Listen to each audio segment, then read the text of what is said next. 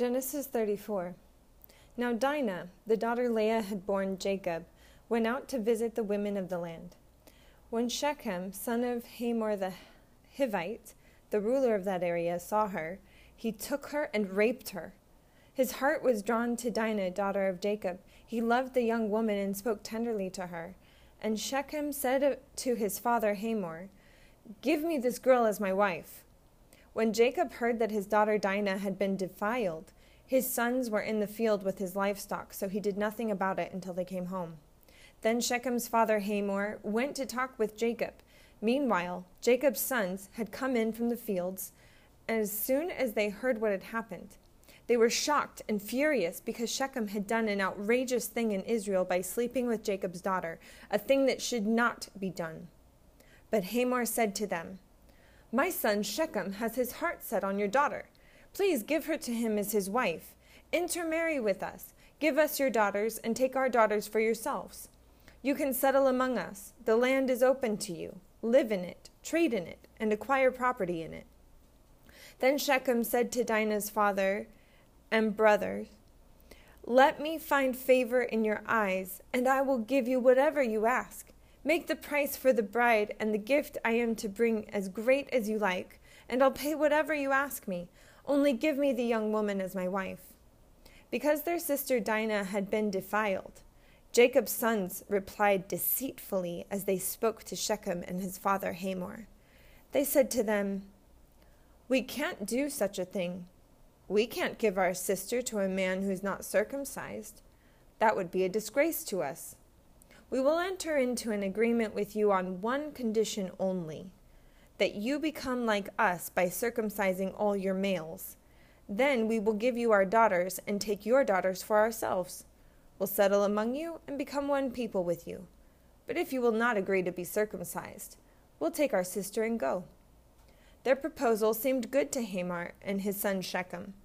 The young man, who was the most honored of all his father's family, lost no time in doing what they said because he was delighted with Jacob's daughter.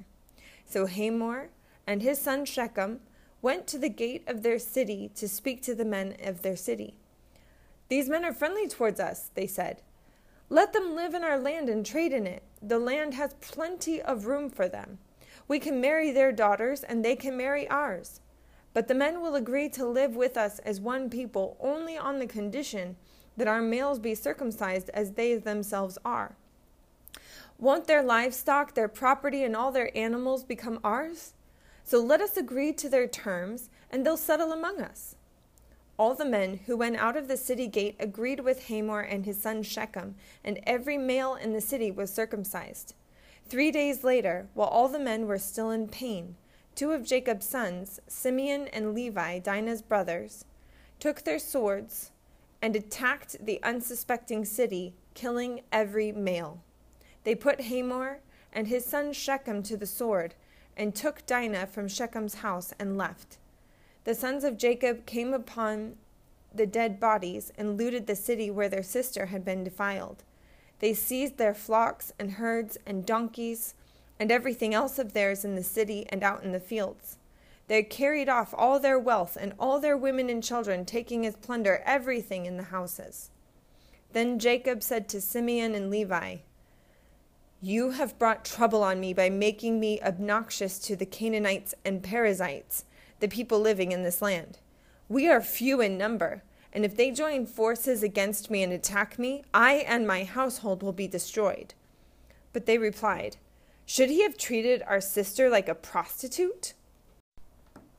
Genesis 35. Then God said to Jacob, Go up to Bethel and settle there, and build an altar there to God, who appeared to you when you were fleeing from your brother Esau. So Jacob said to his household and to all who were with him, Get rid of the foreign gods you have with you, and purify yourselves and change your clothes.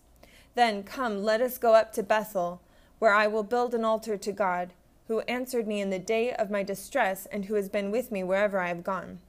So they gave Jacob all the foreign gods they had, and the rings in their ears, and Jacob buried them under the oak at Shechem. They set out, and the terror of God fell on the towns all around them, so that no one pursued them. Jacob and all the people with him came to Luz, that is Bethel, in the land of Canaan. There he built an altar, and he called the place El Bethel, because it was there that God revealed himself to him when he was fleeing from his brother. Now Deborah, Rebekah's nurse, died and was buried under the oak beside, outside Bethel, so it was named Allon Bakuth. After Jacob returned from Paddan Aram, God appeared to him again and blessed him. God said to him, Your name is Jacob, but you will no longer be called Jacob. Your name will be Israel. So he named him Israel. And God said to him, I am God Almighty. Be fruitful and increase in number. A nation and a community of nations will come from you, and kings will be among your descendants. The land I gave to Abraham and Isaac, I also give to you, and I will give this land to your descendants after you. Then God went up from him at the place where he had talked with him.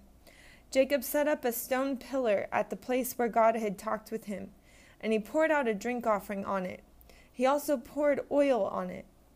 Jacob called the place where God had talked with him Bethel. Then they moved on from Bethel.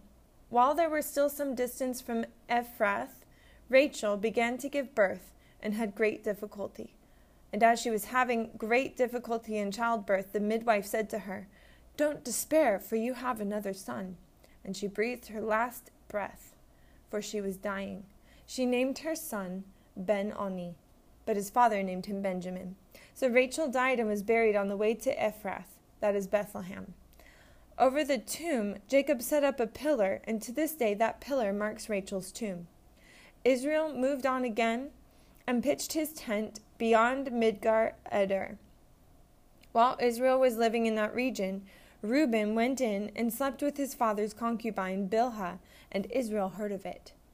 Jacob had twelve sons, the sons of Leah, Reuben, the firstborn of Jacob, Simeon, Levi, Judah, Issachar, and Zebulun, the sons of Rachel, Joseph, and Benjamin, the sons of Rachel's servant, Bilhah, Dan, and Naphtali, the sons of Leah's servant, Zilpah, Gad, and Asher. These were the sons of Jacob who were born to him in Paddan Aram. Jacob came home to his father Isaac in Mamre, near Kiriath Arba, that is Hebron, where Abraham and Isaac had stayed. Isaac lived a hundred and eighty years. Then he breathed his last, and died, and was gathered to his people, old and full of years. And his sons Esau and Jacob buried him.